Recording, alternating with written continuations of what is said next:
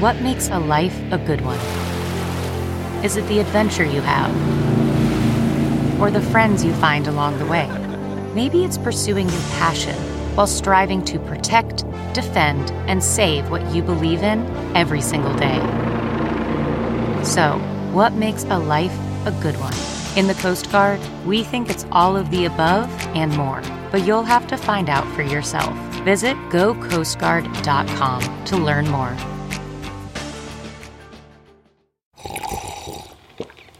That's not just the sound of that first sip of Morning Joe. It's the sound of someone shopping for a car on Carvana from the comfort of home. That's a good blend. It's time to take it easy, like answering some easy questions to get pre qualified for a car in minutes. Talk about starting the morning right. Just like customizing your terms so your car fits your budget. Mm-mm-mm. Visit Carvana.com or download the app to experience car shopping the way it should be convenient, comfortable. Ah. CarMax is putting peace of mind back in car shopping by putting you in the driver's seat to find a ride that's right for you. Because at CarMax, we believe you shouldn't just settle for a car, you should love your car. That's why every car we sell is CarMax certified quality so you can be sure with upfront pricing that's the same for every customer. So don't settle. Find love at first drive and start shopping now at CarMax.com. CarMax, the way car buying should be. Welcome to episode 568. Uh, it's a rerun, a best of episode from the first year of the podcast with Eddie Pepitone, who was a, a great guest, really funny comedian and uh, and great guy. Uh, as I mentioned uh, last week, I am taking December off, so we'll be running best of episodes. Our sponsor this week, as always, is BetterHelp.com online counseling, and I want to read an email that I got from a listener who calls himself Phil from Thursdays. And uh, he writes uh, Hi, Paul. I know you are in part promoting a paid advertisement, but I want to say thank you so much for promoting BetterHelp and actually using it so I could be confident that it was good. And then um, uh, I'm just going to condense this. He, he lost uh, a bunch of people, just uh, a bunch of deaths in a row, and was was really struggling. And he writes, uh, I had not had any therapy for a couple of years and was in dire need as I'm at such a low ebb. And I joined BetterHelp, and I can't overstate how amazing it's been. Also, as a UK resident, the time you can schedule uh, works really great with the time difference. So I've had my sessions at like 7.30 and 9.30 at night, which is great and makes it feel a little more relaxing. As I've said a couple of times before, I'm so grateful for your show. Talking about my day to day life within the BetterHelp sessions has made me realize how healthy my coping mechanisms and mental health strategies are. And a big part of that is lessons learned from your show, along with really good therapy. Um, love it. Love it. So if you're interested in checking out betterhelp.com, go to betterhelp.com slash mental and include the slash metal part so that they know you came from this podcast. And then you can uh, get the ball rolling within 48 hours with a vetted and licensed uh, therapist. They are available globally, licensed in all 50 states in America, and um, highly, highly recommend it. So uh, go to betterhelp.com slash mental, and uh, you can get 10% off your first month of counseling. And uh, here is that episode from 2011 with Eddie Pepitone. Welcome to episode 29 with my guest Eddie Pepitone. I'm Paul Gilmartin. This is the Mental Illness Happy Hour, an hour of honesty about all the battles in our heads, from medically diagnosed conditions to everyday compulsive negative thinking, feelings of dissatisfaction, disconnection, inadequacy, and that vague sinking feeling that the world is passing us by. You give us an hour, we'll give you a hot ladle of awkward and icky. Uh, this show is not meant to be a replacement for professional counseling. Uh, this is not a doctor's office. I'm a jackass that tells dick jokes. Think of it more as a waiting room that hopefully doesn't suck. Uh, before we get to the interview with Eddie, uh, a couple of notes. The website for this podcast is mentalpod.com. That's also the uh, Twitter name you can follow me at. Uh, go to the website. There's a forum. You can uh, email me through there. You can take a survey. You can see how other people respond to the survey. And uh, it's a great way to get to, uh, to see that you are not alone and that we really are uh, connected and so much more like than you, you, you think we are. You can support the show non financially by uh, going to iTunes and giving us a good rating. That uh, helps boost our ranking and that brings more people to the show. Blah, blah, blah. All right.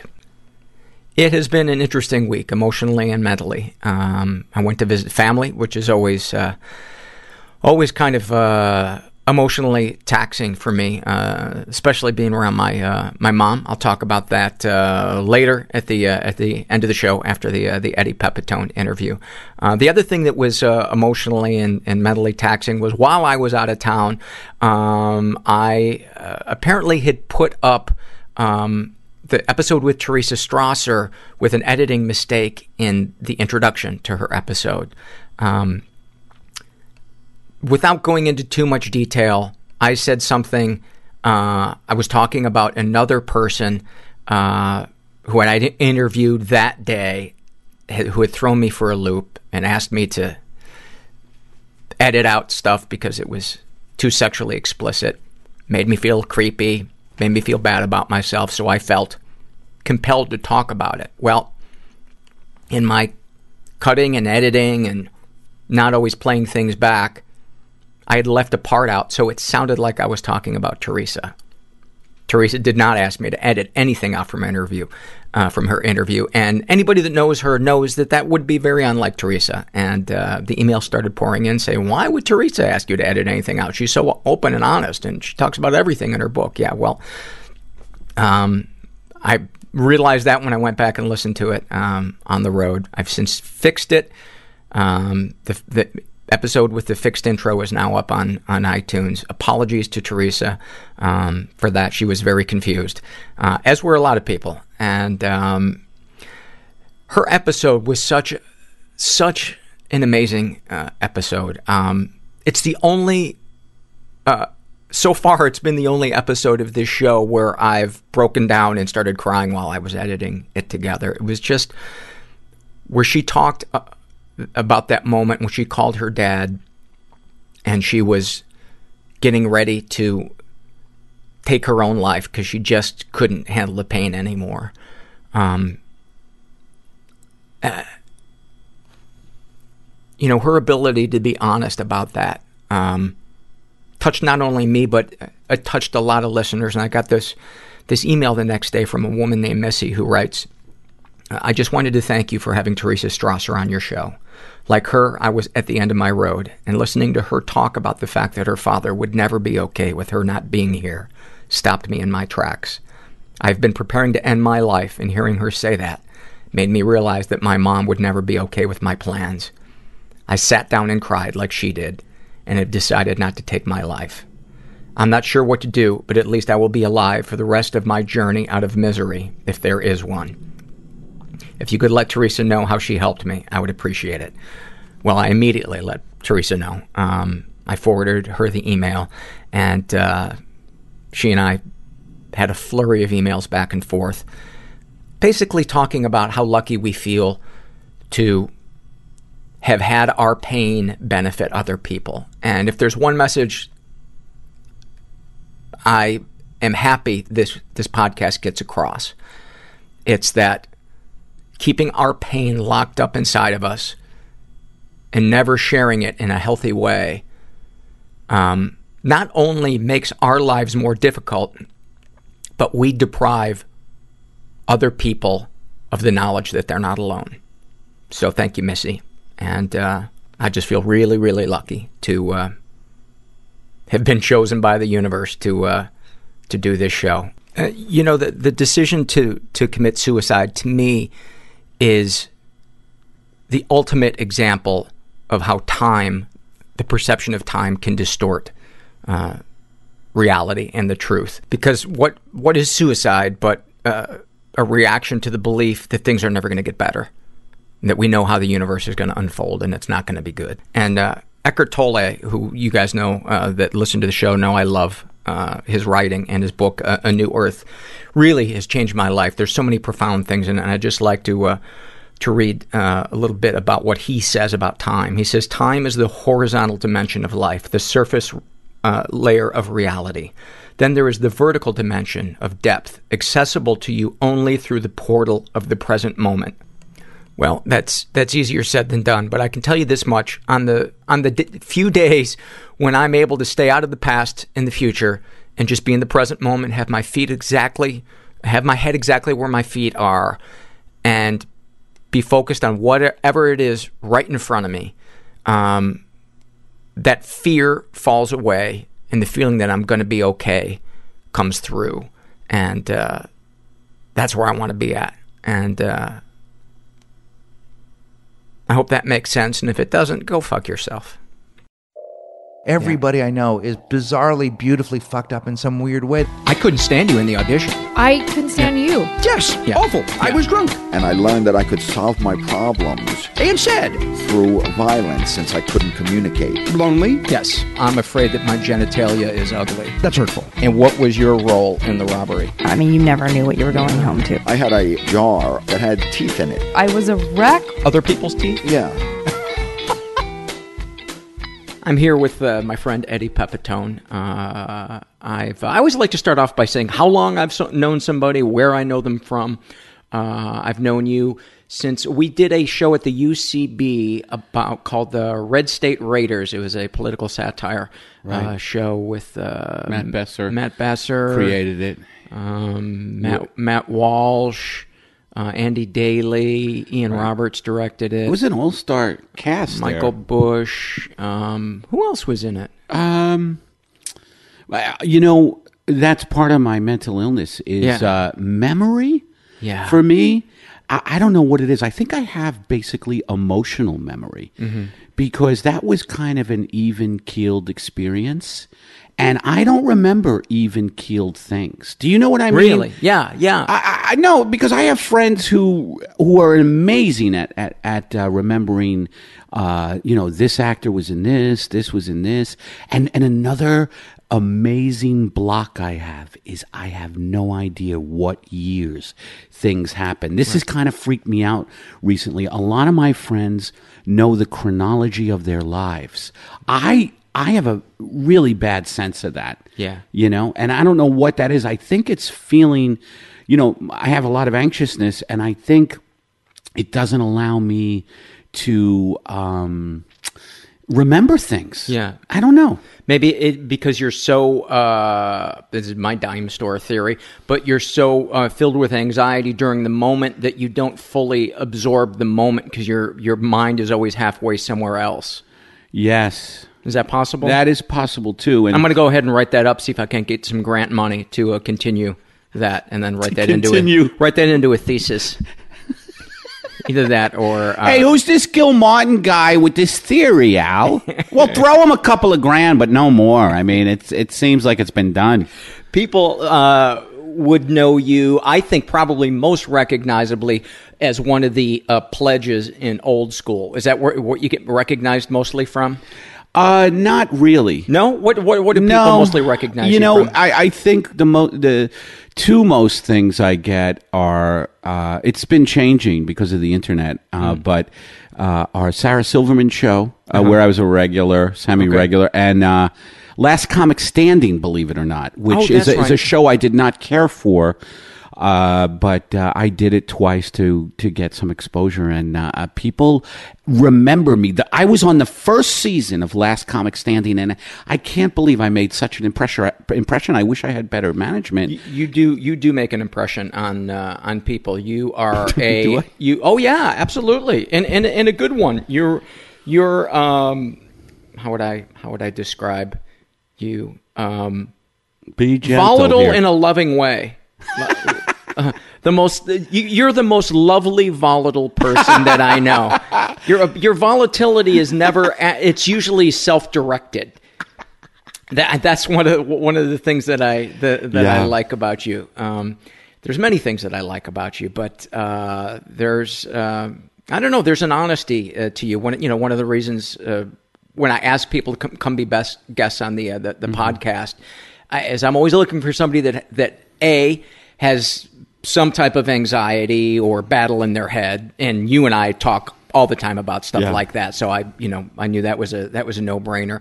But but they have to be able to articulate it and be able to be kind of uh, I don't know brutally honest about things about themselves. Yeah. Those, that, that's what makes a great guest for me, and, and and I've always known you as having those those three things. Well, I've cultivated that because of stand up. Like I, I am that type of stand up. I'm, I'm not uh, a good one linery type of writer. Right. My stand up just comes out of my my angst. Yeah, it's it's uh, very strikes me as very cathartic because it just comes yeah. pouring out of you. Uh, s- some- you know how I know it's cathartic when I I've got it down to this. If I don't perform for 3 nights, I actually get depressed. really? I, and I've got and I've gotten better because I used to have to perform almost every night. Yeah. And maybe three or four nights. Maybe I'm up to four nights where, where I don't have to perform. But um, it used to be I take a couple of nights off, and I guess because I wasn't getting my craziness out and getting some kind of validation too Yeah, yeah. for it. Well, let's. Uh, You're you're from uh, where? New York. Uh, I was born in Brooklyn. Um, at the age of nine, my dad moved us. you were saying I was born at the age of nine. I was like, I was kept in an incubation uh, pod until nine. I my dad didn't want to release me. No, uh, I, I, I was born in Brooklyn, and then at nine we moved to Staten Island, which was the country to my dad, another borough of uh, New York that Yeah. was actually kind of rural, but it only lasted a couple of years. And then I was stuck in Staten Island, which is kind of a cultural wasteland.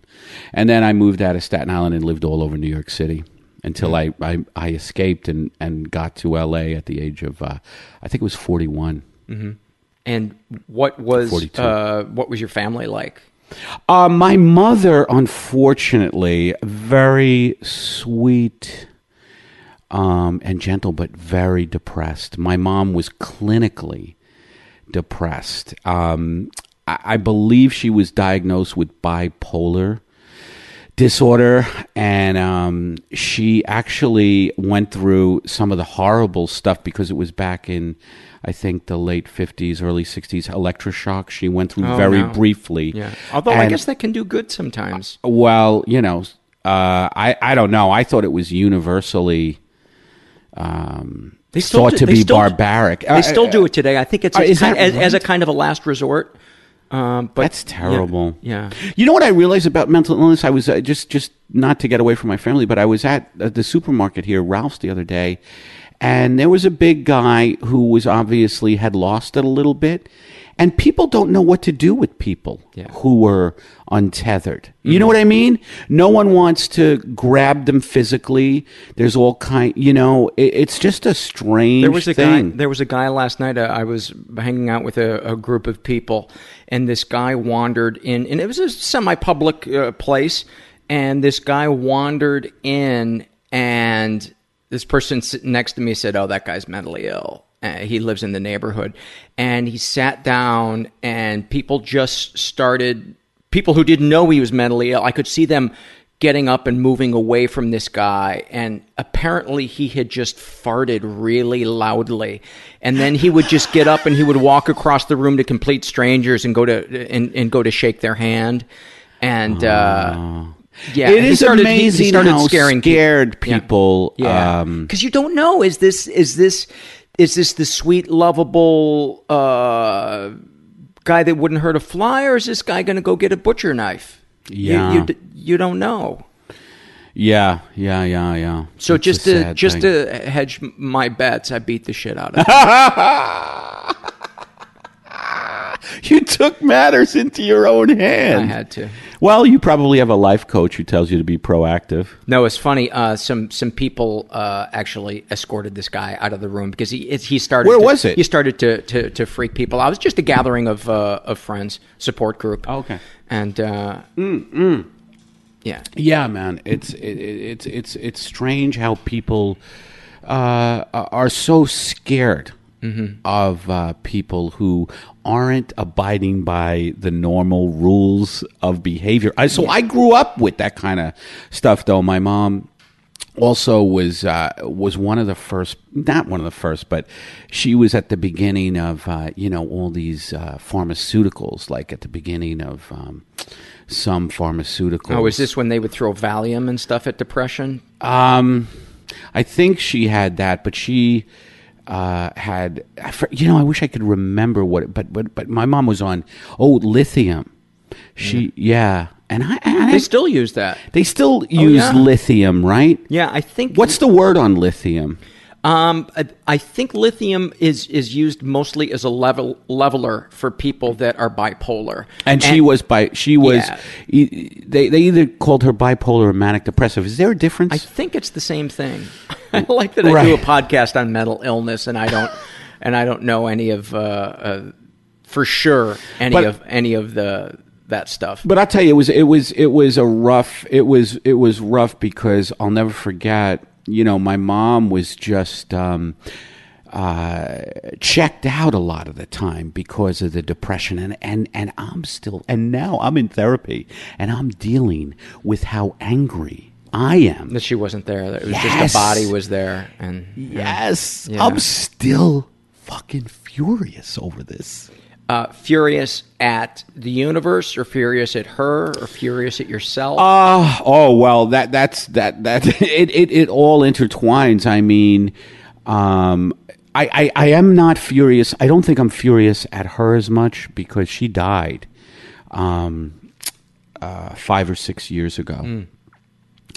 And uh, it's hard to be furious. It's and that's another thing. It was really hard to be furious at my mom because the way it would go is I would get angry, and then she would be instead of you know having you know me having someone to fight with, she would you know check out of that as well and act very hurt, and so it was a real manipulative thing. you think she was consciously kind of manipulating? Well, it? you know what? Um, I, I it felt that way to you. Yeah, it, it felt real frustrating that here I am, someone probably with legitimate rage that this person wasn't there. My mother. Never mind this person. It was my mother. Yeah. And uh, and then I would get angry, and she would, you know, be like, "Leave me, Eddie, leave me," you know, and it just breaks my. All of it breaks Yeah. my heart. You know what I mean? All of it just breaks my heart, and it's the reason I'm a comedian Hmm. Because uh, the only way to deal with that is either to kill yourself or, uh, you know, have a very or get or get a tight ten together and take it on the road. Either way, there's killing is going to happen, right? You're either going to kill other people with your act. No, I mean, I think yeah. it really does. It really uh, is about me wanting attention. I mean, I am like the classic. I've realized. I've realized this. I am the classic uh, comedian in that sense. Is that I fucking am desperate for attention. What was the thing you, you said something about a, t- a tweet? Or was it a joke that you have about? Uh, Oh, I Twen- was it about my shrink? Where I say uh, one one of my tweets was, uh, "My shrink committed suicide today. Yes, I win." that wasn't it, but that's a great one. it, it was. You were you made some really honest joke about needing the validation of people retweeting you or something. Oh yeah. And I just Oh, yeah. I was just just another reason to love Eddie. That Hey, that- sometimes just- that honesty on stage freaks people out. People don't want that exposed. But that's what's ma- what makes you you on stage, and you work you work quite a bit. You're uh, you're Well- you're in demand, and uh, I always see you on people's shows. I see you on TV Constantly. shows here and there. Apparently, I didn't see you on the two things that you're most that well right? known for, Sarah Yeah. Silverman and, and the other thing. But I, Old I don't school, watch- I don't get that much because I really was kind of a background guy. Oh, okay. You know, in that, even though I, But you I, were in a lot of scenes. In it. I was in a lot of scenes, and it was really uh, a, a cool experience. It's what it's what brought me out to LA. Uh, you know, just being in that movie, and and uh, Wait, wait, back up. yeah, You came out here to do that movie? Yeah. No way. Yeah, because I just assumed you'd been here for No, not for at all. I I, I uh, was hanging out, of course, with the UCB Upright Citizens Brigade Theater in New York, and uh, one of the co-writers of Old School uh, is Scott Armstrong, and he's Mm-hmm. co-written stuff with Todd Phillips. Uh, and uh, he just said, "Hey, uh, we have we would like you to be one of the guys in the fraternity. Would you be into that?" And I'd be like, and I was like, "Would I? Yeah." It's the whole reason you get into show business is for that somebody to ask you that kind of question. Hey, could I put you in a movie? Who says no to that? Yeah, but he was like, you know, and people always do this. It's a small part, and you know, I'm not, you know, I've never been able to go. Well, you know what? Fuck you. Then. Right. I, I want to get to that point where I just go around, you know, really brandishing my mental illness, Yeah. like fuck you. Yeah. No, there's only seven scenes with me in it, and I'm not prominent. I've been reading the old Hollywood uh, uh, biographies of people, and they it's just insane what goes on. Yeah. Egos. Yeah, I, I had somebody call me one time that uh, was doing a movie, and it was kind of a self-finance thing. And they called me and uh, they said, "Hey," and I knew that they were doing this movie. And my original uh, co-host on Dinner and a Movie was Annabelle was Yeah, was in this her. movie, and so I was like, "Oh, they're going to ask me to be in the movie," and they thought it would be cool just for the inside joke that I'm a background extra in this thing, and For it just hurt my joke. and it just hurt my feelings so badly because I was like, "I'm sorry, I just can't." I didn't say this to them. I said, "You know, I, I can't make it." But the thought of sitting in the background as an extra at a restaurant while my co-host was one of the stars of this thing, just ah, I How are that- you now with uh, ego? I, I, it's I it.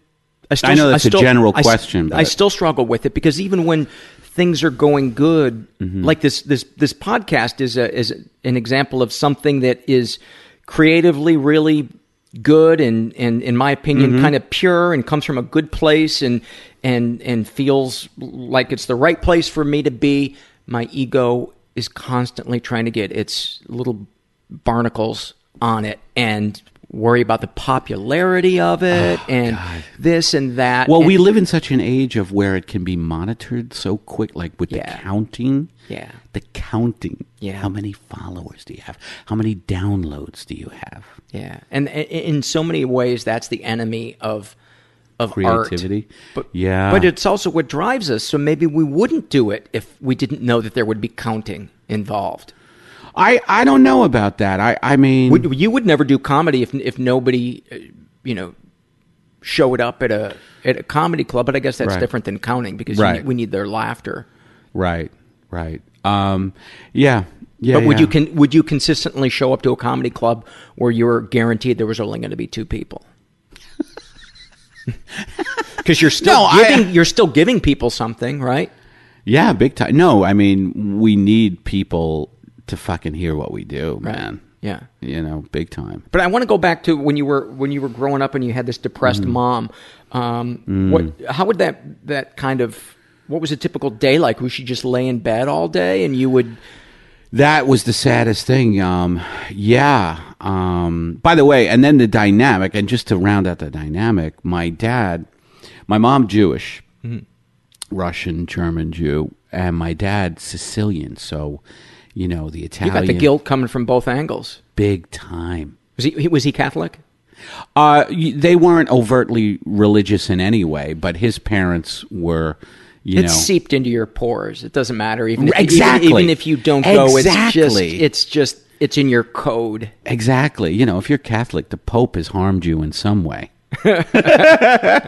Vatican City's a country, you know. I just found that out. but um my so anyway, juxtapose, you know, because my mom was checked out in bipolar, it was very very um frustrating for my dad who then and this this was rough, he put all his emotional eggs in me. I, I had I have really? one sister. Older, younger. She is younger. Um, uh, she is uh, a lawyer and doesn't talk to me, and that's another collateral. That that happened about dad's in- attention. no, no, no, no, no. Um, we just had a major falling out around my mom's death. Um, I, yeah, and uh, it was fucking intense. Like uh, just the fight, the family dynamic. Because my mom, here's how you know what happens. My mom checked out, and so my dad puts all his emotional eggs in a basket, and he was like just so too involved with me you know like eh, you know like uh, my grades and you know for company and and that kind of thing and and What do you um, mean for company? Uh, well, he company- didn't like me leaving. He didn't like me leaving to go out and hang out with my buddies when I was, um, uh, you know, 13, 14, that kind of thing. Very kind of like, hey, you know. wanted you in the prison with him. Yes. Man, I've had a lot of work. I love my dad, I, and I, and I talk to him a lot, and I'm and I'm going home uh, uh, in in a few days to uh, to hang out with him. He's getting up there. He's like seventy seven. By the way, I, I, I, I that's you know my memory's so bad. I don't know when my mom died. I'm not sure how old my dad is. I don't know if I should be laughing at that. You know, I and, and I've been told you know, and I, I just, I just never fucking remember. But my dad, I think, is seventy-seven. Uh, but yeah, he was uh, hyper, hyper critical of me growing up, and he Your dad was, yeah, and then wanted you to be his buddy. yes, So that had to feel really awkward because a you didn't want to be in the house because your mom is there in a in a bummed out mood, and yeah. did you not feel safe around your dad emotionally because he had a history of being hypercritical? Uh, yeah, I mean, and my dad also could be. Uh, my dad also had like Sicilian operatic anger as well. You know, there. My dad loved What was his key range of his uh, of his anger? could he hit a could he hit a high C in uh, anger? I can give you an example. Where are my keys? It was always about his goddamn keys. Yeah. And glasses. Where are my glasses? You know what's really fucked up too? I, I don't know if you have this experience, but I have this incredible dread come over me because I am now in, in a monogamous relationship living with uh, uh, my girlfriend, and I catch myself being just like my dad. Like in what way? I- I'll be like, honey, where's my glasses? Like, where did you see my keys? I am looking for the same things that my dad did. A- And also my temper, too. Yeah. Sometimes in my relationship, my temper is like I have flash anger. And my dad did too. And, and I'm always like, oh my God, am I really becoming, have I become my dad? You know? But yeah, when I was a kid, um, I, I I swear to God, I, I don't even um, remember that much the real young ages, except that it was scary. It was scary because my mom wasn't there to protect me, and my dad was a loose cannon. I luckily survived my grandmother and my grandparents, my dad's grandparents, my Italian grandparents were so lovely and they they they took care of me in a lot of ways. You know, when I would go over there, I felt like my grandmother was like my maternal figure. I, I, I was able. My dad. I always wondered why my dad was so fucked up because I loved his parents. Right. They seemed so fun, and I don't know if it's that thing because it's once removed. You know, there's there's that perfect Yeah. you know removal it's like you're not you know whereas the parents you know are too too critical when they're too close blah blah blah but so it was Isn't it- scary. It was scary growing up in that you Isn't know? it funny how sometimes the I, I should just say that I, there's been so many guests on the on the podcast who were abandoned by both parents, and By the both. thing that wound up saving them was some other relative or Yeah. a sibling. But a lot of times it was a grand a grandparent. You know, the way families are now, I mean, uh, I, I'm not a great student of history, but it used to be extended families would raise children. Extended family. And I understand the, the, the wisdom in that because there's so much pressure now on people raising their kids without the help of, you know, family around them. Yeah. It, it's it's. I mean, I never. And by the way, because of the way I grew up, I have never had kids. I'm 52. I feel a little bad about that lately. Mm-hmm. Lately, I've been feeling a little bad about that. You remember the scene in Into the Wild Well, how Hal Holbrook is talking to the kid? Do you remember that? Mm-hmm. Yeah. like, "Look, I got no one.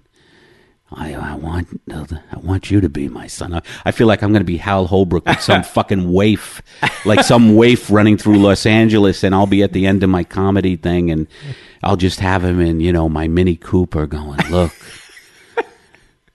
I, I never had anybody." It'll probably be James Franco or some shit. I so get that. Uh, I, I I have it. Well, you know what? Maybe this a good this would be a good place to uh, to do the fear off. Uh, I'd like to see the know li- Kardashians do a fear the off. listeners. Uh, I would imagine the Kardashians. One of their fears is uh, not having constant attention. yes.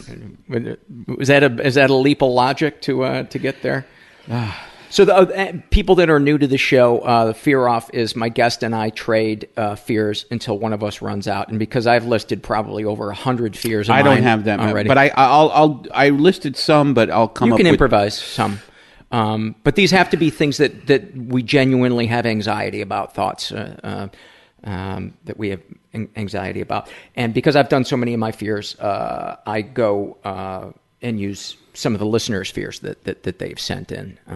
Bastard. yeah, because I've drained uh, some of my supply, but I but I've still got a bunch here. Um, so I'll kick it off. Uh, uh, I'm afraid that I'm annoying past female guests by asking them to help me find future female guests, and one might even wish she had never agreed to do the podcast because I'm so annoying and needy. That is such a specific fear. Yeah, The ocean. yeah. For me, Is it? I am so scared. I, I've I've kind of a little bit gotten over it, but just uh, the immensity and the unknown in the ocean, and I have a huge fear of drowning uh, in the ocean. Yeah. Uh, currents. I, I I- recently I, I went to Nantucket a few years ago, and uh, Was there a guy blowing himself? Because Is that in a limerick? there, had, yes, there's been a rumor flying around about this gentleman and his long penis that I have been trying to get to the bottom of. So go ahead. You're there's a lot of money in Nantucket. You're Um, in Nantucket. No, and and uh, and it was a thing where I, I went out swimming and I was like, oh, this is cool, and then I started to swim in, and I couldn't swim in. I've been there. The current wouldn't let me swim. Rip, in. Riptide. Yeah. It wouldn't let me. And I, what happens to me is I immediately get warm with fear, mm-hmm. prickly. I think that's called urine. I had already urinated Yeah. like crazy. I that's why I go in the ocean. Yeah. you know. Uh, no, but uh, like just that intense. You feel the blood. I was shift. put on medic- medication for panic attacks Yeah. uh, many years ago. Yeah. So that felt like uh, that was like whoa, panic, like intense panic. So feel like I'm I feel like I'm gonna die in the ocean. Is So how did you how did you make your way in? You just fought it. You know what? Yes. Um, and here's and another classic thing is my friends were I was screaming to them to help, and they And thought, it's so hard because you're out of breath. Also, and plus, you know, you think you're closer than you are, Mm-hmm. but they couldn't hear, and they were just looking at me waving. And you're flailing, and they're like, "Boy, Eddie really loves to wave, doesn't he?" And then I don't know what happened. There must have been a break in the riptide, and I was able to kind of get in. But I was like, when, when, and then once I hit land, I am like, Jesus Christ, why did I panic that much? Because they tell you just to kind of go with it, you know. If you go parallel to the beach, Parallel, that's what they say. you'll yeah. get out of there because the riptides are usually at the most maybe 10, 20 yards wide. Right. And and there's the thing that I don't have the wherewithal to do stuff like that. Yeah. Because once the panic hits me, Yeah. I am the idiot who fucks things up for everybody. If I was in a group situation, I'm the guy in the movies Yeah. who is like, "No, why is Al? No, Al, don't do that. You're not. You're supposed to go parallel. Bullshit, bullshit." That'd be me. I, I know that feeling though. I uh, I was about 20 something years old, and uh, my family we were vacationing in Mexico, and uh, it was just kind of this remote beach, and, and I think I might have even been by myself, but there was I remember there was nobody kind of around, and I was about 15 yards into the water, and the waves were the waves were like head high. And I'm swimming and I'm swimming and I'm swimming and I'm not getting any closer. And so I'm putting everything I have into it and I'm starting to freak out. And then the waves are crashing on top of me and I'm losing my breath. And it's I'm getting nervous just hearing the story. Somehow I made my way to the beach and I would just remember collapsing, breathing as hard as I could and just shaking violently, just violently shaking right. and then masturbating. You just described my my adolescence. Shaking violently, then masturbating. that was, you know, a large part of my life. I was kidding, were you? Not really. No? Oh man, did I masturbate a lot? I think Yeah. my fear. I don't know where if you talk about this Oh, I'm shit, sorry but we got off on the fear off, but we'll get back to it after this thought. What uh what, what No, what I mean this? just the intensity of my fucking masturbation as a troubled kid. Yeah. You know, I would masturbate till I my cock was bleeding. really. Yeah, yeah, and I mean it was a big, you know, uh, it was a big. How many times a day would you Um, Was it multiple times a day? yeah, yeah, Yeah. yeah, yeah, yeah. I think that's that's normal for Oh, okay. teenage kids. I did I did it once or twice a day. as a Oh, kid. yeah, yeah, yeah. Yeah. Uh, and then here's another fear for me. Uh, where do you go? Uh, I go. Okay. I go now. Um, and we don't have to comment uh, on each one as we do it, unless you, you- fe- unless you feel like it needs Okay. elaboration. Yeah. Or or you have a question about mine, or I have a question Okay. about yours, because sometimes it makes it drag on too long. Got it. Um, I feel that I will never feel inspired uh, again, and everything will be an effort. Uh, I feel like there every time I hear footsteps uh, near my apartment door, I think someone is going to uh, get into my house and beat me to death. Oh, that's a good one. I like that one. Uh, I'm afraid that I will start looking at pornography again, especially things that make me feel creepy, like Girls Gone Wild. Yeah, uh, I have a tremendous fear of uh, winding up in jail, being arrested for something that I really didn't commit, and just being in jail. I have a tremendous fear of just being incarcerated. I have a fear that spammers will destroy my uh, website's forum uh, irreparably. I have a fear every time the phone rings in my apartment. I think it's going to be bad news. Uh, I'm afraid that I'm a much worse person than I think I am, and I won't find out until it's too late. Yours correct me up, by the way. I uh, I have a terrible fear. I have five cats. I have a terrible fear that uh, one of them is going to die uh, abruptly. Wouldn't it be worse if they died a slow, painful death? Yeah, but I mean, what I mean by that is that they're You young. won't see it coming. Yeah, that they're young and they're just they're, they're going to be taken from me. I'm afraid that I'm underestimating how long my unemployment will last.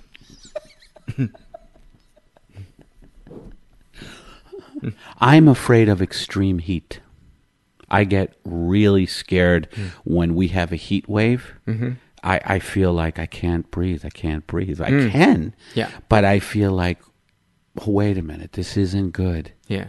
This isn't like that's my. Yeah. This isn't good. um, I'm afraid that I've pushed a close friend, a close friend away by being a know-it-all. I am afraid of getting a heart attack. Constantly afraid of that. Not constantly. I'm afraid that whenever I think I'm being charming, I'm actually being annoying and exhausting. I'm afraid, so afraid of aging, and my body betraying me. Yeah. and uh, falling apart. Uh, I'm afraid people will think that I think of myself as a guru. I'm afraid of being beaten to death. I just think that can happen at Yeah. any time. Yeah. You're right about that one.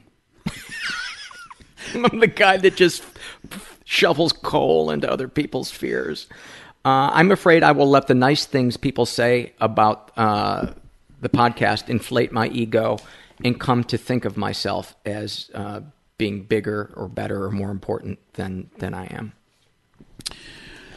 I'm afraid that I will not have the energy to exercise and take care of myself in general. I'm afraid mm-hmm. that I will, that I don't have the energy to live a good life. And I think that's related to growing up with depression. Mm-hmm. Yeah, feeling lethargic and unmotivated. Yeah, I have a great fear of doing what I have to do every day. I just mm-hmm. have a fear of it. Fear of responsibility. I have a fear of responsibility. Yeah, yeah, I do too. That's a that's a great one. That can be paralyzing, and I think that's connected to. And we've talked about this on the podcast. I think that's co- connected to perfectionism. That the fear that if we can't do it perfectly, we shouldn't be doing it, and, and I think that really is a- Perfectionism is such a crippler. It's insidious. It's and what I am learning is to just put uh, one foot literally Yeah. on the treadmill because now I've been going to the gym Mm. and you know I, I feel this anxiety on the way to the gym or thinking about the gym. Like, oh, I've got to go to the gym today. And it seems like such a burden. And I can equate that also with writing. I have such tremendous anxiety with writing. Like, I love to improvise on stage, and that's where most of my comedy comes from. But to sit down and to build something, whether it's a story, a joke, or a table, is crippling to me. Yeah. But I've learned. I've been learning literally to just put one foot in front of the other. You know, realize that it's you know I do what I can do, mm-hmm. and it's usually okay. Yeah, and sometimes the the mistakes or what we think of as mistakes in the, in the building or the doing of that is where we learn how to do something better. Exactly. You know, I, I one of my hobbies is making furniture, and sometimes I'll design a piece of furniture, and I'll be halfway into making it, and I'll have the afternoon off, and I'll be excited at one moment to go in there and build it. Then I'll get this panic that I'm going to ruin it, or I'm going to make the wrong decision about the length or shape of something, and I'll have to take a nap, and I won't even go in there, uh, and I'll just. Now, I was pointing out to Eddie before before we sat down to tape this about three quarters of the furniture in, in our li- living room here are is furniture that I designed and built. And Eddie pointed to a frame uh, a- across the the the room of uh, the Blackhawks having won the the Stanley Cup, and it took me a year because my depression has been bad. It took me a year just to hang that picture. It sat there, and I would say, "I gotta hang that." You know And I that is an amazing thing. Just to hang a fucking picture took a year, and I totally relate to that. Like right now, this is similar. Is that I'm supposed to fax, and I have a fax machine in my place. Fax two things in for insurance purposes. Yeah. It's been three I weeks. So get that. I so It's been that. three weeks, and I am crippled by the fact that I don't know where these papers are. Yes. Oh my God, do I relate to that? Oh my God, do I relate to that? And instead of looking for these papers, they're probably in a couple of spots. They might be in a couple of spots. I am, this is what happens. I, I go, oh my God, they're not right next to my bed. Yes. Where the fuck could they? And then I've got, oh God. Fear of the wasting of the time of looking for that. And then the worst Yes. is on the way to looking for that, you're going to see that something else needs to be oh. done. And before you know it, four things have been added to your to do list, and you can't you know that get- is a very oh. interesting that, that that you just pointed out that on the way to do something you see something else has to be done and that has really hit me lately. Every time i every i don't know what this is but every time i go to do something in my apartment i'm i'm on let's uh, here's here's just a typical one. I'm gonna feed the cats. And on my way to feeding the cats i'm like oh oh but first i, I need some soy nuts. I need some protein right now. And like i it's like and there's no soy nuts. yeah all all this kind of shit like like um i can never just i have to consciously will myself no just, Just feed the- the, cats Yeah, yeah. feed and and that's just a metaphor for everything yeah. just write for an hour Yeah. like the idea of me writing for an hour is just monumental Yeah. Yeah. you know what i mean I'm gonna go, I'm gonna go pay the electricity bill there's no pens. You know, that's so now I've got to go get pens. Oh, oh, there's no gas in the car. So oh, now all of a sudden I'm at the gas station. All I wanted to do was pay the light bill, and I s- now I still have to fill fill up. The You know what I think is and- behind the whole thing is that we feel like we're wasting our life. Yes, that we're behind. The, we're three steps behind the universe to begin with, and all this other stuff is just proving to us that we're so much further behind than we think we are. Yeah, it's it's a crazy thing. Like I I think one fear off biggest fear not enough time. That's a good one.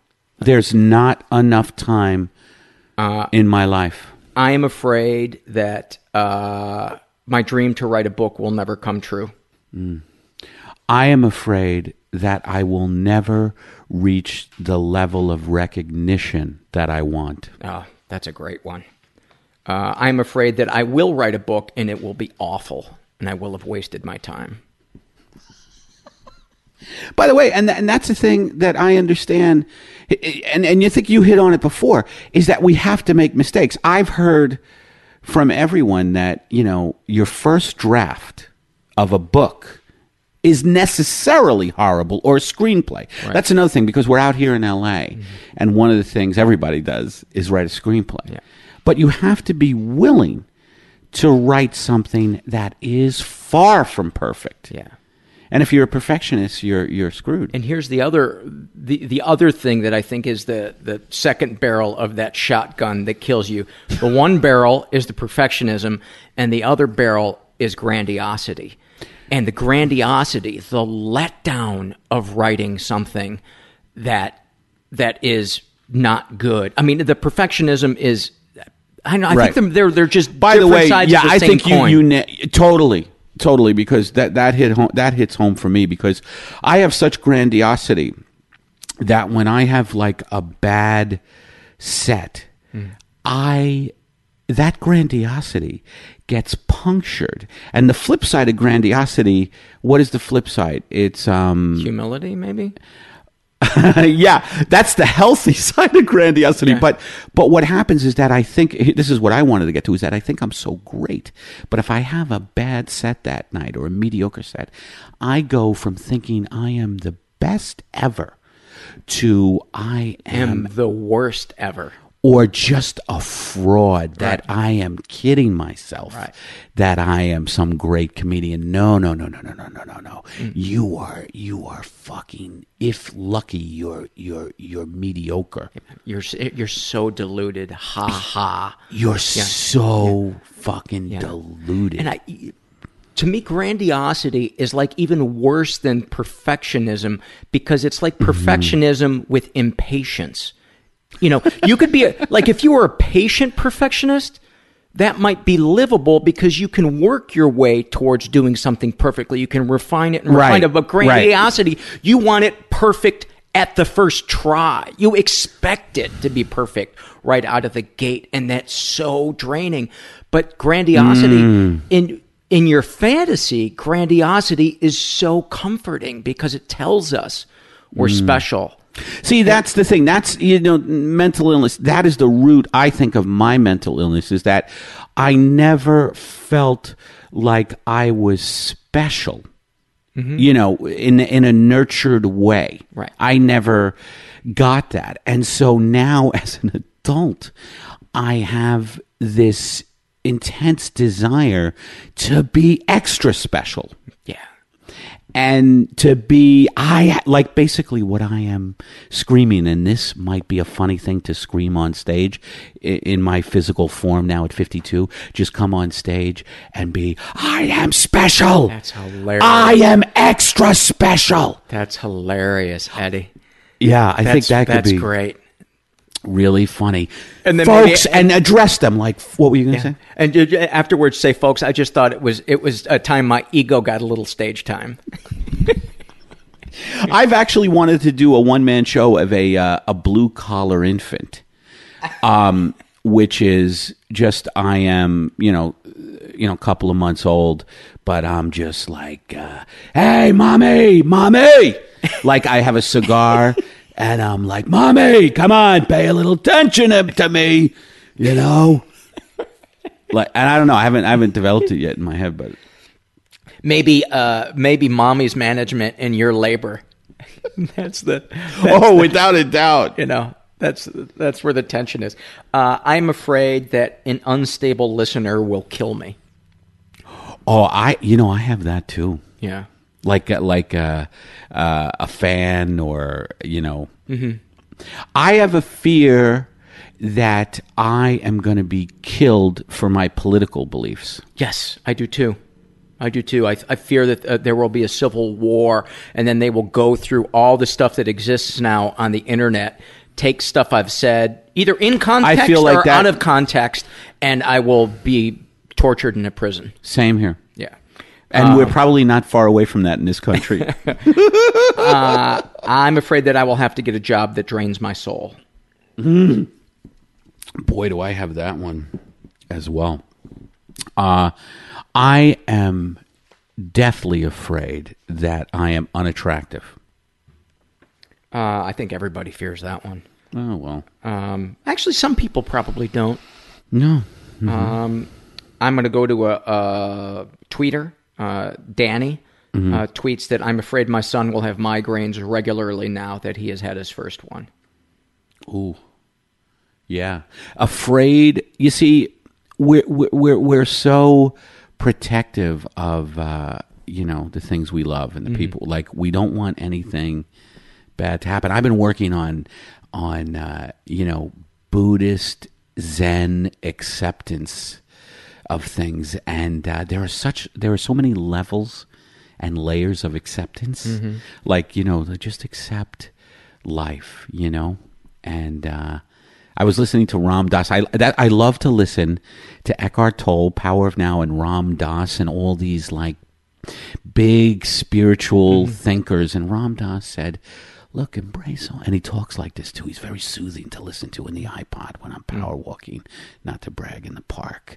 and you hear you hear Ram Dass just going, you know, you gotta love it all, not only the death of an infant, but the birth of an infant happens at the same time. The beautiful, playful dolphin and genocide. It's all part of one, you know, like just. That's deep.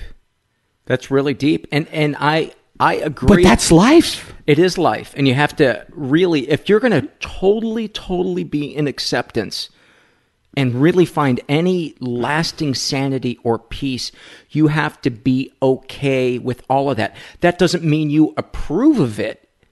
It means That's the trick. Yes. To not, the Buddhists say, I think they have three things. They say, do not judge, and that's do not resist. Do not resist anything. Mm-hmm. Do not judge. And I always forget the third one. Yeah. I think it's do brush. not do not regular. forget anything. That's the thing. now I wonder, would a Buddhist say, "Well, th- does that mean you shouldn't resist Hitler?" Would they say you, you shouldn't resist Hitler, or do they mean you shouldn't resist anything you don't have control over? Yes, don't. re- No, it's like accept the fact that Hitler exists, and that I think this is And- what it what and it do is. what work you can and then, to stop him. Yes, exactly. But if he puts you in a concentration camp and you can't escape, accept the fact that you are in that concentration camp and make the best of it and see how you can be. Of yeah, help to your and by the man. way, and by the way, this line of thinking that you're doing right now is what keeps me from accepting anything. I'm serious because I'm meditating. You want to fear off again? I am afraid that I am meditating wrong and that I am wasting my time. Um, and that line of thought about do I accept evil? Like it keeps me from accepting anything because if I accept everything, then I'm accepting, you know, vicious, evil people and vicious, evil acts and atrocities. And I don't want to accept that. No, I don't think. I, I think you accept the evil that you can't control, and right, right. I think that is a sane thing to do.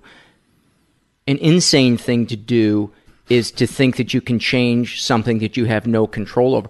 I think you I mm-hmm. think to keep your sanity you also have to work towards stopping evil. Put your effort into making the world a better place, but then let go of the results right of what well, I- happens. I, think the Buddhists always say too is that uh, peace in the world starts with you mm-hmm. because I'm very aware of my anger. Mm-hmm. You know what I mean? Like in, in LA, especially driving, like I can be such an angry guy in the car and do unkind things like beep, yell out the window, like, mm. like I contribute to the aggressiveness and the crap that is out there. And so what they say is no, no, no, fix that. Yeah. When you fix that, then you will be helping the world. Right. Like people that that go to you know the stereotypical actor that goes to India to become more spiritual. I, I, I You it talking makes about me- Richard Gere? It makes me laugh because Mm-hmm.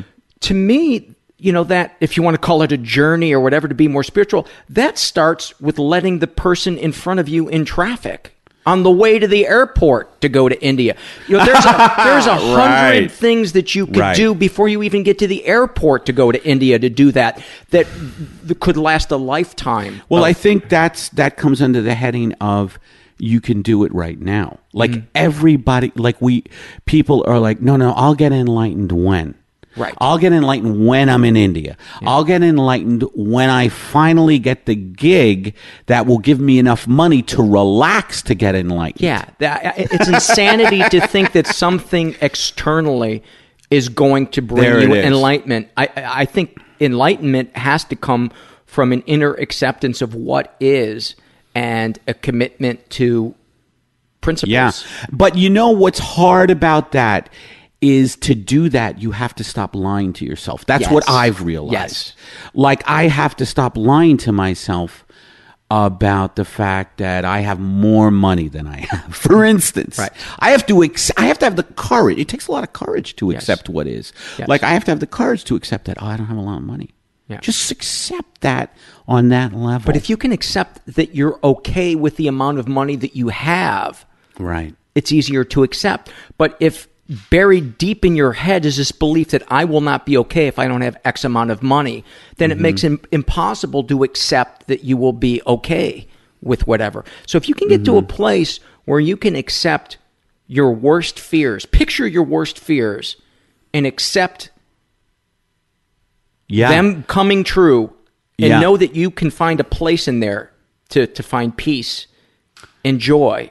Yeah, yeah. Well, what I've realized I, I, is that my what I have realized is that my fears are all in my imagination. You know that old Mark Twain quote, which is, "There have been bad things in my life, and some have actually happened." And Yes. and and and what what what what he means by that is that they're in our fucking head. Yeah. Like if I can just be here. I mean, like right now, me and you are on these you know couches and Yeah.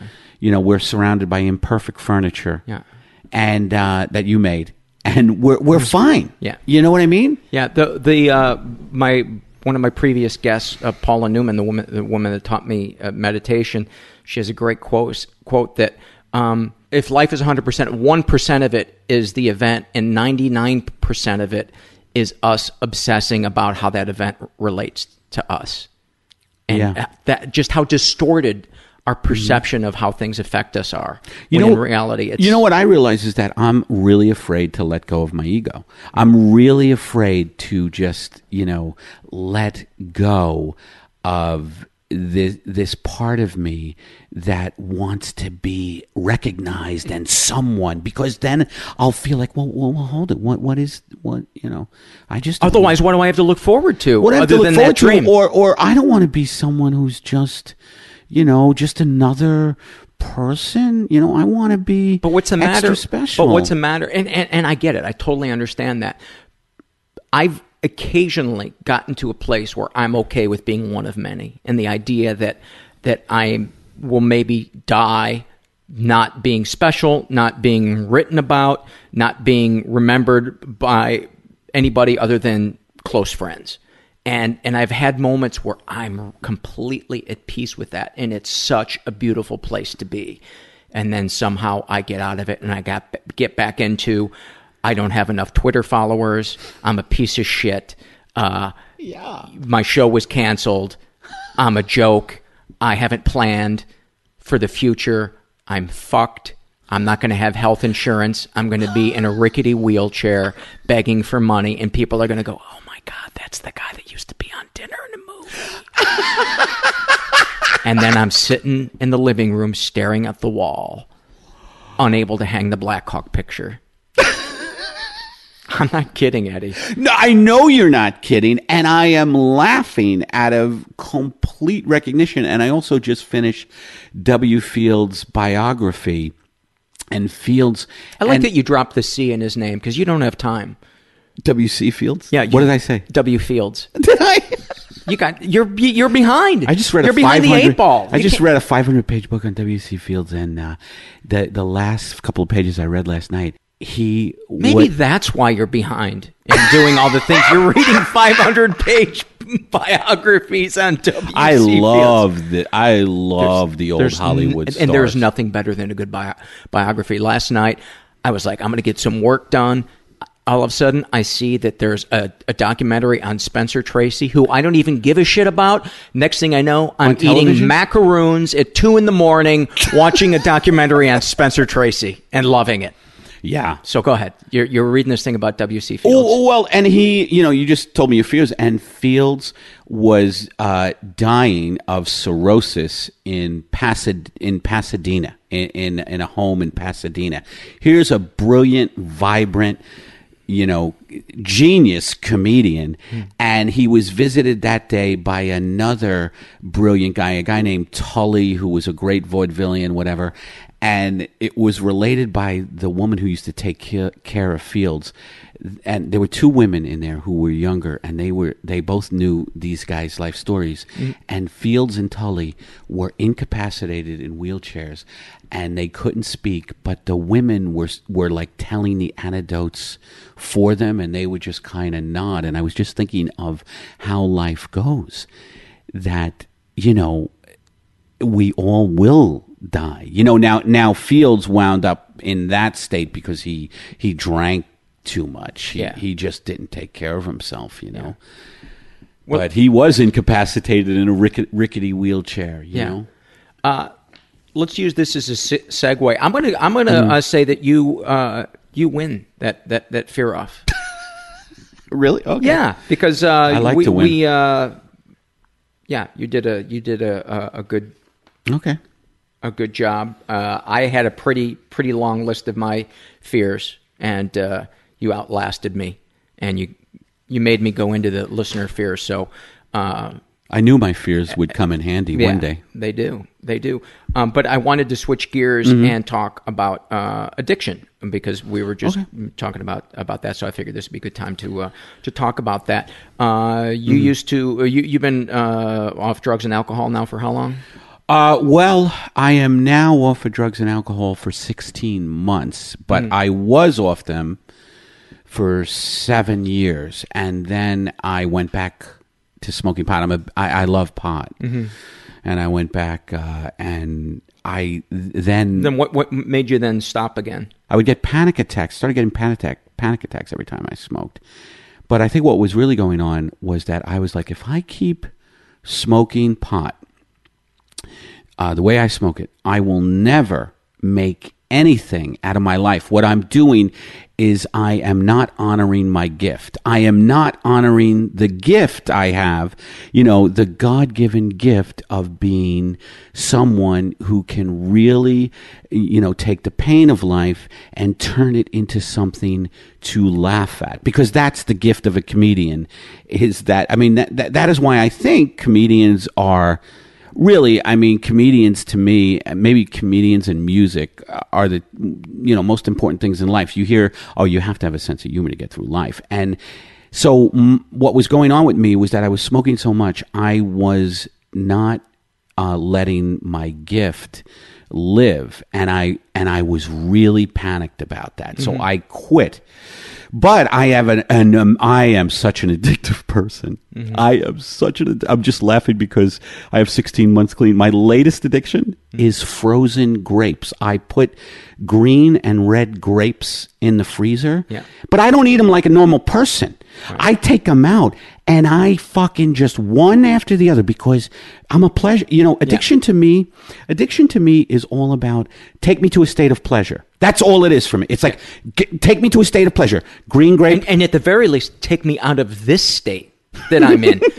yes. I mean, who wants to go to a, you know, a, a, of course, take me to a better state, uh, ultimately a, a state of pleasure. But sometimes, you know, for people like people who drinking stops work stops working for, but they still continue to drink.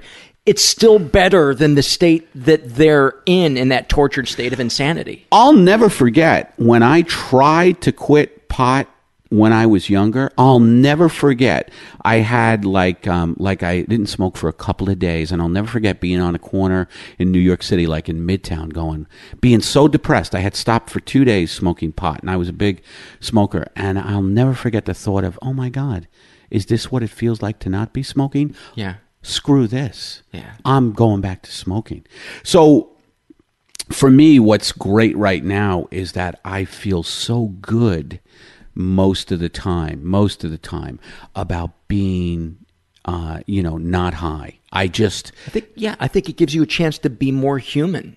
totally. I'm really into that lately. Yeah. Even with the anxiety I'm feeling. Right. Like I'm feeling a lot of anxiety. I've I've recently stopped Prozac. I was on Prozac for about 15 years, and uh, I, I always kind of like.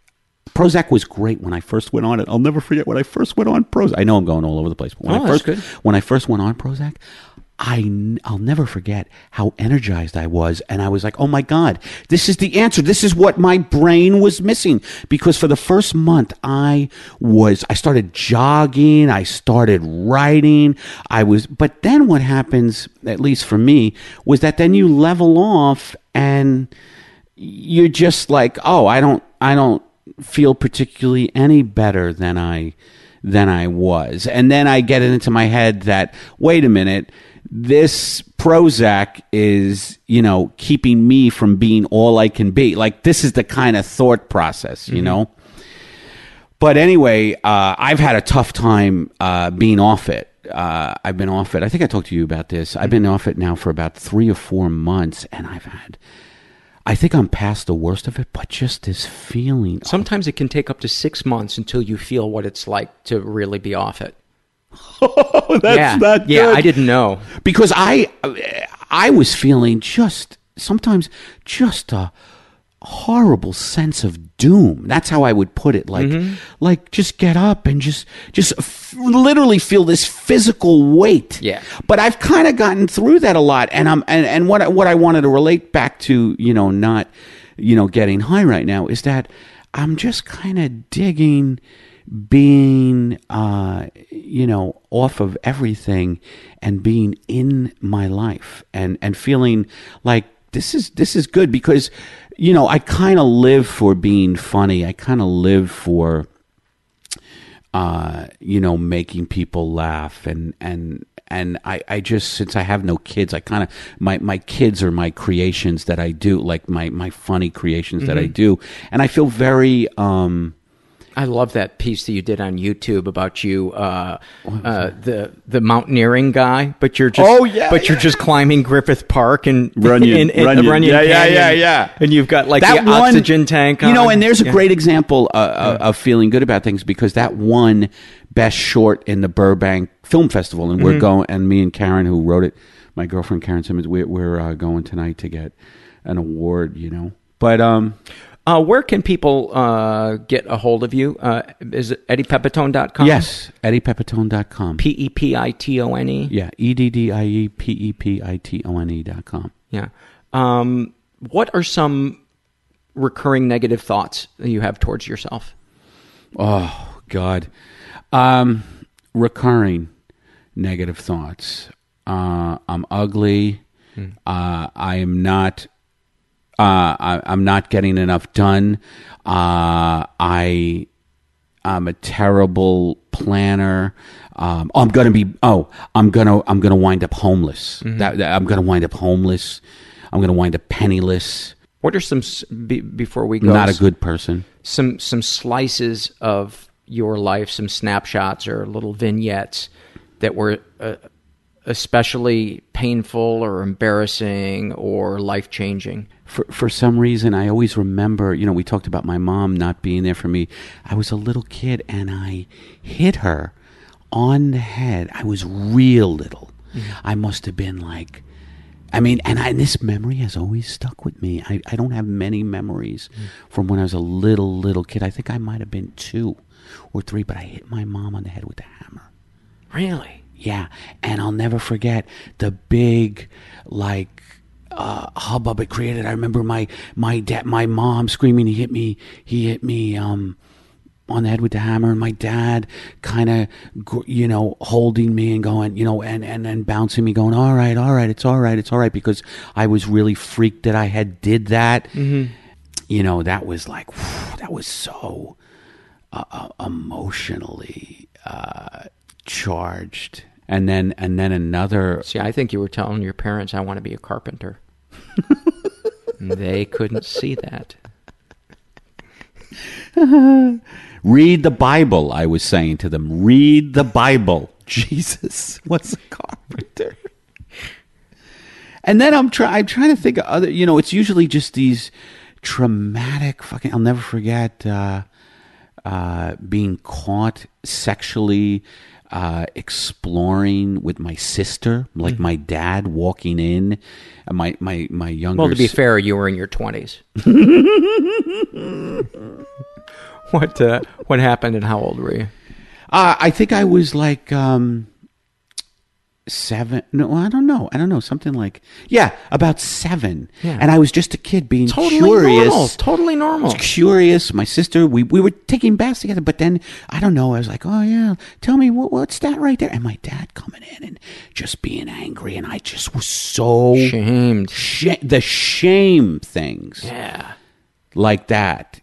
You I'm know, sure it was done to My him. shrink right now says I, you know, the the panic attacks that I were diagnosed with are very similar to post traumatic stress syndrome. Like guys get it from war. Mm-hmm. You know, stuff like that. Let's see. I would say life is a uh, is a uh, beautiful bloodbath. Is that why you call your show Eddie Pepitone's Yeah, well, I call it bloodbath because I really do think life is is an absolute bloodbath, a bloodbath of egos.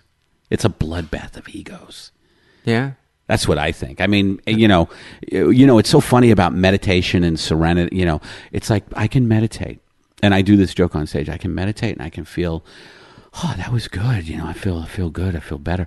And then, you know, I'll just, I'll go outside, and one interaction with somebody who'll say, "Hey, you know, you're in the garage, you know, in the communal garage where we park our car. You know, you, uh, you know, uh, excuse me, but you park your car a little close to mine." I'm immediately like, "Really?"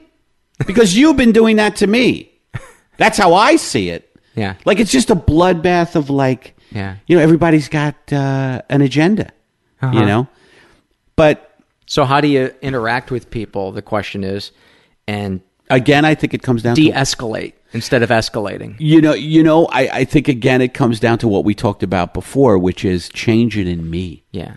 Like if that person says that, like a healthy me would have said, "Oh, I, I I'm re- I I apologize. I'll uh, I'll really try to watch that." Yeah. You know, I always then fear that I'm getting taken advantage of. And I, and I think that's the misconception that makes our world a worse place is we feel like we're we're weak or we're being taken advantage of probably about 90% too much of the time instead of giving other people leeway and saying, you know what, this person's just, I, I, I hate to use the phrase because I don't know what other phrase to use it to use, but this mm-hmm. person's just another sick child of, of God.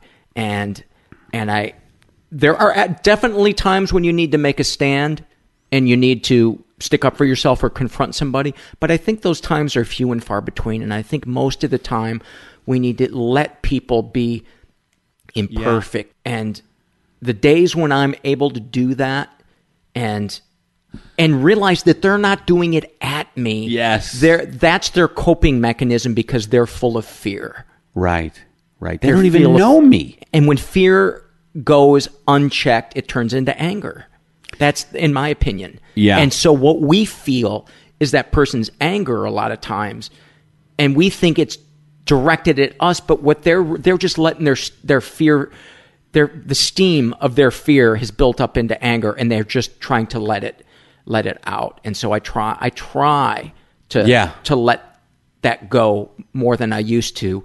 And I'm able to have good days when I can do that and not feel like I Same can't, I can't look like a punk here. Right. Doesn't make you a punk. Right. Doesn't make you a punk. Right. Same here. Um, I've had this thing lately also. I don't know. I think it's related boundaries. Like I really, so that screws up my, because I, I have, I've had trouble or I do have trouble with boundaries. Yeah. Like, you know, Well, it sounds like your dad had no respect for your boundaries.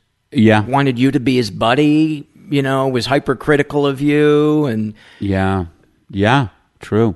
I mean, it, it sounds like your your family life wasn't a place where boundaries were. Kind yeah so it's been really hard for me to like know what's appropriate Yeah. you know what i mean like okay you know i have to you know without without feeling like i'm i'm i'm hurting someone Right. Did you ever get the feeling that that your dad was that there was an authority from him that was safe and and good, or was it always like I'm kind of on my own? Um, my dad's kind of needy. Sometimes I got to be the parent to him. yeah more the latter i i, I never really felt that safety Yeah. That's a that's a really common thing with comedians and people it? in general on this, and, and myself included. It was the feel. I, I remember being six or seven and, and and thinking to myself, I feel like I know people better than my parents do. I feel like I understand the dynamics of people, and and I f- remember feeling. When you almost were six or seven? Yeah, almost Yeah. feeling. s- Almost feeling sorry and parental towards my parents because Oh, I could yeah. see that they were fucked up in some level. yeah me too You know, hey, that's why there's comedy. yeah yeah yeah can't wait to get on stage after this Well, buddy, uh, thank you for coming and uh, Yeah, thanks and for having doing me. this. Uh, um, you're one of my favorite people to perform with, and if you've never seen Eddie, uh, Same, right back Eddie. Pepitone, go check out his website. I'm sure you got a bunch of clips there. Uh, watch some of the YouTube. Uh, my stuff. last fear i want to mention Yeah. before we go off is that i wasn't good on the podcast today Yeah, that would be an irrational fear because you were uh, you were great, and I and I have that fear whenever I go on anybody else's podcast. I am always Yes. convinced this was the worst episode ever of their podcast, and they're never going to have me on again. Every single time, every single time. So I get that, but you uh, you would be wrong, my friend. Thanks. Uh, love you, Eddie, and thank you. Uh, thank you for coming and doing this. Thanks, man. All right. This episode is sponsored by When Breath Becomes Air. When Breath Becomes Air by Paul Kalanithi is the exquisitely observed memoir of an idealistic young neurosurgeon attempting to answer the question, what makes a life worth living, as he deals with his own terminal cancer diagnosis. It's a stunning reminder to live while we are alive. A must read for anyone in medicine from a doctor turned patient.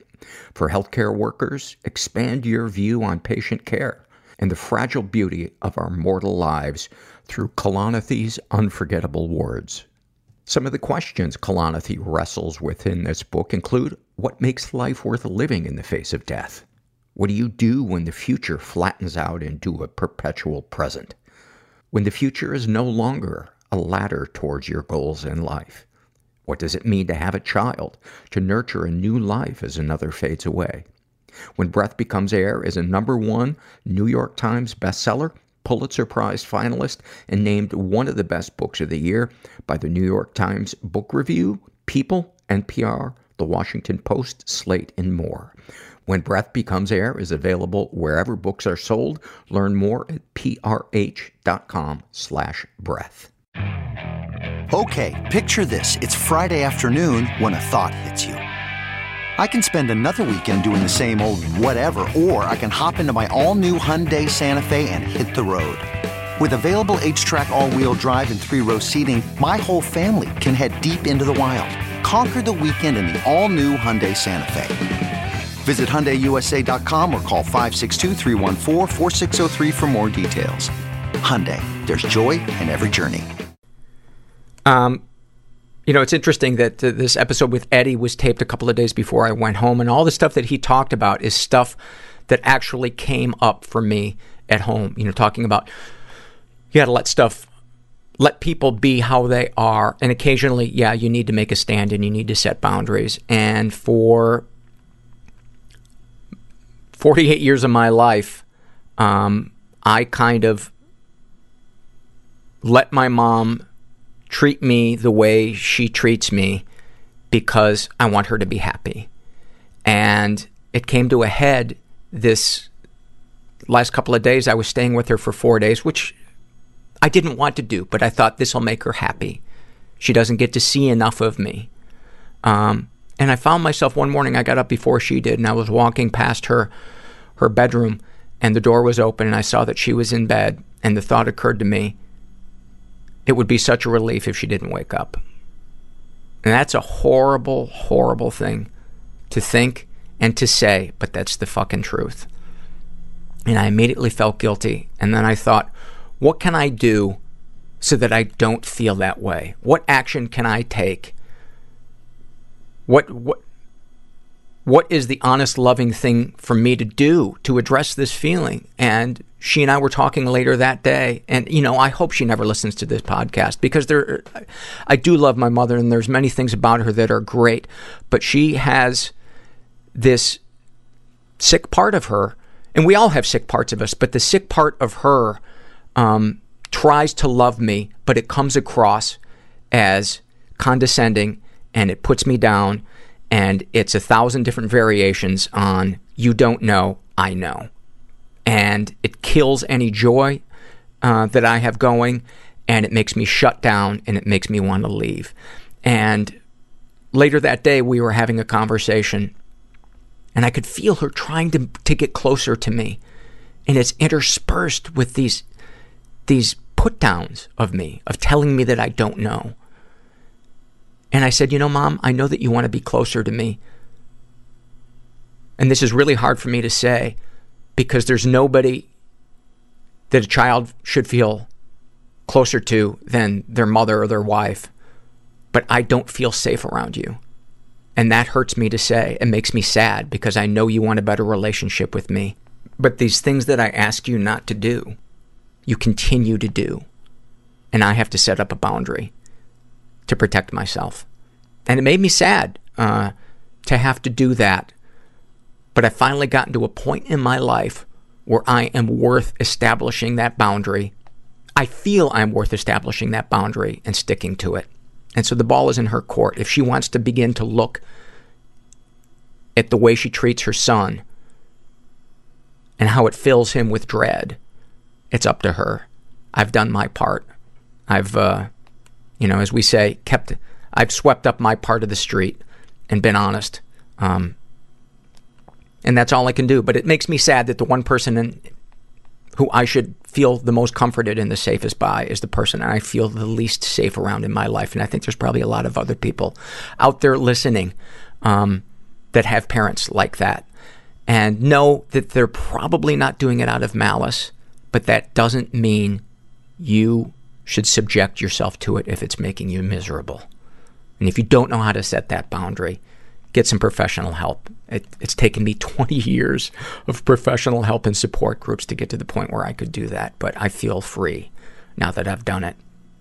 And a little part of me really fucking hopes my, a large part of me hopes my mom never hears this, but if she does, I'm going to own it because that's how I feel. And uh, if you feel like I do, hopefully you know now that you're not a bad person for thinking that or feeling that, and you're not alone. Thanks for listening.